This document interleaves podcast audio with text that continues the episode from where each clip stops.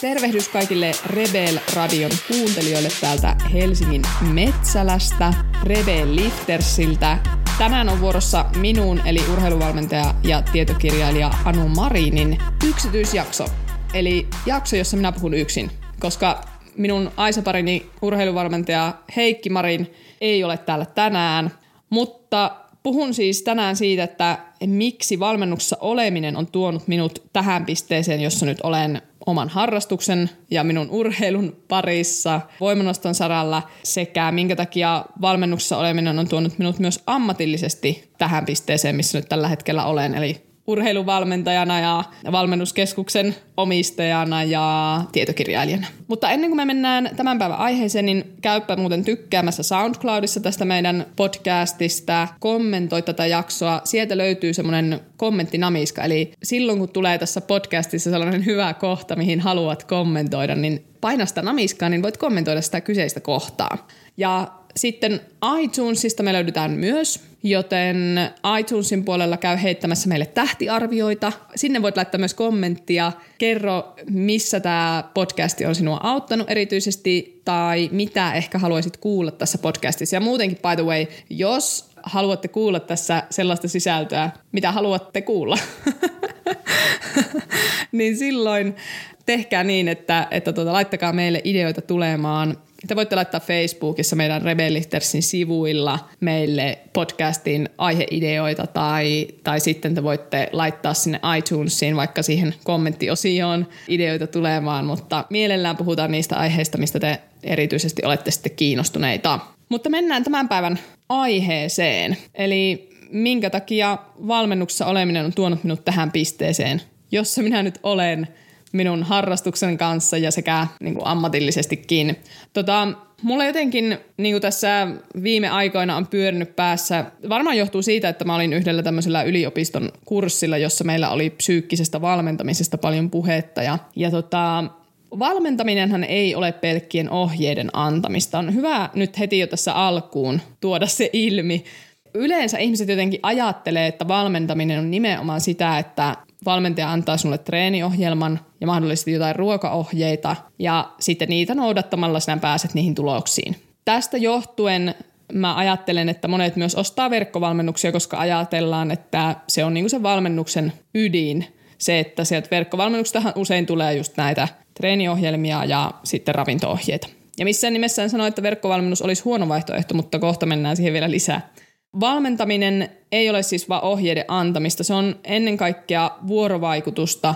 Se sisältää sitä, että siinä on sitä keskinäistä keskustelua, kuuntelemista, läsnäolemista ja välittämistä. Ja mua vähän ärsyttää osittain sekin, että kun puhutaan henkisestä valmentamisesta. Se ärsyttää sen takia, koska minun mielestä valmentamisessa pitäisi olla ihan itsestään selvää, että siihen kuuluu se kuunteleminen, keskusteleminen, välittäminen, läsnäoleminen, mikä on siis henkistä valmennusta. Henkinen valmennus ei ole pelkästään vain tehtäviä, jota annetaan ihmisille jotain henkisen valmennuksen tehtäviä. Ja henkistä valmentamista, niin sitä ei, mun mielestä se kuuluu niin olennaisena osana siihen valmennukseen, että sitä ei missään nimessä voi niinku erotella sieltä niinku erilliseksi osakseen. Ja meillä oli puhumassa aiemmassa jaksossa niin kasvatustieteen maisteri Jouko Kiesiläinen vuorovaikutuksesta. Se muuten kannattaa kuunnella, sekin jakso. Tässä välissä tämmöinen pieni mainos edellisestä jaksosta. Mutta joka tapauksessa, niin koska tämä valmentaminen ei ole pelkkien ohjeiden antamista, niin sen takia esimerkiksi minä valmentajana en voi valmentaa itseäni, koska minä en voi yksinkertaisesti puhua itseni kanssa ja läsnä oleminen ja välittäminen ja kuunteleminen, niin, niin yksinään se on aika jotenkin hankalaa käydä tällaista niin kuin vuorovaikutusta ja keskustelua. Mun oma edistyminen missä tahansa asiassa, mitä mä oon tehnyt, niin on aina vaatinut valmentajia. Mä aikaisemmin oon harrastanut pianonsoittoa ja jo silloin niin minulla oli siinä pianonsoiton opettaja, joka on myös valmentaja. Pianonsoiton opettajat ei anna vain pianoläksyjä, vaan hänen kanssa keskustellaan paljon muistakin asioista, kuten motivaatiosta ja niin edelleen. Mutta pääasiassa se, että, että siinä oli se henkilö, jonka kanssa keskustella niistä omista tuntemuksista ja, ja jonka kanssa käydä keskustelua siitä soittamisesta ja ihan yleisestä, yleisistäkin elämän asioista, mitkä voi vaikuttaa siihen motivaatioon ja siihen soittamiseen. Sen lisäksi, kun mä tein elämäntapamuutosta, mulla oli valmentaja siinä tilanteessa. kun mä lähdin taas tälle tämmöisen niin kuin urheilullisen elämäntapaan, niin siinä kohti mulla on ollut valmentaja ja mulla on edelleenkin valmentaja. Ja myöskin yrittäjyyden puolella mulla oli heti jo silloin yrityksen alkuvaiheessa jo useitakin valmentajia, jotka auttoi mua mun oman yrityksen kanssa ja myöhemmissäkin vaiheissa on sitten niitä, niitä ollut. Ja nyt mä haluan korostaa sitä, nyt edelliseen jaksoon taas palatakseni, kun me puhuttiin sielläkin tästä motivaatiosta, niin minun tällä tekemisellä ja minun edistymisellä ei ole ollut niin kuin minkään valtakunnan tekemistä motivaation kanssa. Et valmentaja on mulle ollut nimenomaan se vierellä kulkija, joka on auttanut silloin, kun mulla ei ole sitä motivaatiota. Ja mulla on ollut todella useinkin niitä tilanteita, että mulla ei ole yhtään motivaatiota. Ja pääasiassa mun niin kuin päivittäinen toiminta ylipäätänsäkin on sellaista, että en mä nyt hirveästi tarvi motivaatiota tehdäkseni asioita. Asioitahan voi siis tehdä ilman motivaatiotakin. Ja sen takia mua vähän ärsyttää se, että kun ihmiset puhuu, että mä aloitan sitten, kun minulla on sitä motivaatiota, niin ei, koska jos sä vaan sen motivaation varaan lasket sen sun aloittamisen ja sen sun tekemisen, niin aika heikolla pohjalla ollaan, koska motivaatio on mun mielestä ennen kaikkea tunnetila, se menee ja se tulee. Ja se tekee asioista helpompia. Jos sulla on motivaatiota, niin on kivempi tehdä asioita, mutta koska, koska sitä ei aina ole, niin, niin tota, sen takia sen varaan ei voi niin kuin nojata mitään. Et ennemmin minä esimerkiksi itse, itse olen aloittanut silloin, kun olen kokenut sen asian riittävän tärkeäksi. Sitten näihin verkkokursseihin, kun tuossa aikaisemmin mainitsin näistä verkkokursseista, että kun ihmiset jotenkin ajattelee, että jos he on käynyt sata ja yksi verkkokurssia, mutta ei ole vieläkään päädytty sinne, mihin ollaan pyritty, niin sitten ajatellaan, että no minä nyt olen vaan tämmöinen toivoton tapaus ja minä en ole valmennettavissa. Niin ei. Sinä olet vain verkkokurssishoppailija. se on nyt se ongelma. Tämän perusteella et voi sanoa, että sinä olet toivoton tapaus tai sinä et ole valmennettavissa tai valmennuksesta ei ole sinulle apua. Sinä olet vain käynyt sata ja yksi verkkokurssia ja se seuraava verkkokurssi ei tule olemaan ratkaisu siihen, minkä takia sä et nyt ole saanut niitä tuloksia tähänkään saakka.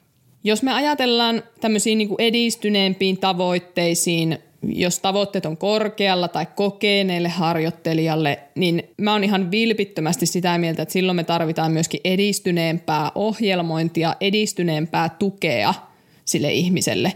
Että niin kuin aloittaminen onnistuu paremmin näillä verkkokursseilla ja vaikka kirjojen avulla. Ja sen takia minäkin olen kirjoittanut kirjoja, jotta ihmiset pääsisivät vähän niin kuin tutustumaan asioihin ja voitaisiin ehkä aloittaa. Ja mä itsekin olen tehnyt näin. Silloin kun mä aloitin mun kuntosaliharrastukseni, niin siinä vaiheessa mä menin ensimmäisenä kirjastoon ja kävin hakemassa sieltä jotain fitness- ja ravintoaiheisia kirjoja ja luin niitä – ja sitten mä siihen aikaan ei ollut verkkokursseja olemassa, mutta silloin tietysti netistä etsin sitten sitä tietoa vielä niiden kirjojen päälle.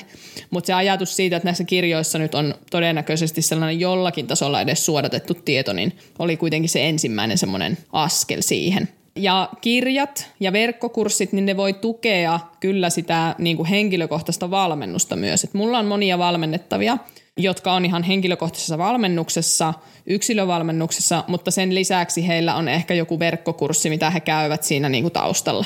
Ja mä itsekin olen tehnyt tätä, että mulla on ollut, esimerkiksi olen käynyt psykoterapiassa ja sitten sen lisäksi mä oon käynyt tämmöistä jotain vähän kevyempää henkiseen valmennukseen, juuri kun tästä aiheesta päästiin, niin, niin äh, henkiseen valmennukseen liittyvää kurssia. Ne on tukeneet ihan hyvin toisia ja sen lisäksi on voinut sitten sen, siellä kurssilla läpikäytyjä asioita läpikäydä myöskin sitten sen mun valmentajan kautta tässä tapauksessa psykoterapeutin kanssa, että mitä, mitä siellä on sitten sanottu ja miten ne niin kuin mun elämässä voisi sitten toimia.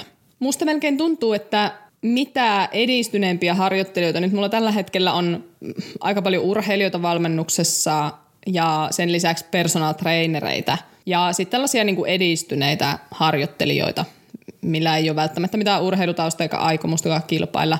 Mutta tämmöisillä niin edistyneemmillä harjoittelijoilla, niin he saa yksilövalmennuksesta nimenomaan hyvin paljon irti ja he saa niistä, siitä niin kuin ihan uusia ulottuvuuksia siihen omaan tekemiseen ja omaan valmentautumiseen ja ehkä myöskin omaan työhön, niin kuin esimerkiksi personal trainereita, joita mulla on valmennuksessa, niin kyllä he niin kuin on myös kommentoinut sitä, että tästä saa siihen omaan työhön niitä työkaluja ja uusia ideoita samalla kun on valmennuksia. Tämä on mulla itsellenikin ollut sellainen tärkeä juttu. Plus sitten se, että kun mä itse, itse valmennan ihmisiä, ja tietysti siihen valmentamisen kyllähän siihen totta kai kuuluu myös ne, se ohjeidenkin antaminen, vaikka se ei pelkästään sitä olekaan. Niin vaikka mä pystyisin periaatteessa itselleni tekemään näitä ohjeita, niin kun se vuorovaikutus puuttuu ja sitten vielä se, että mä joutuisin omaa vapaa-aikaani käyttämään sitten sen mun oman niin kuin esimerkiksi ruokavalion suunnitteluun, niin se ei ole mulle itselleni hirveän mielekästä. Eli silloin siinä tapauksessa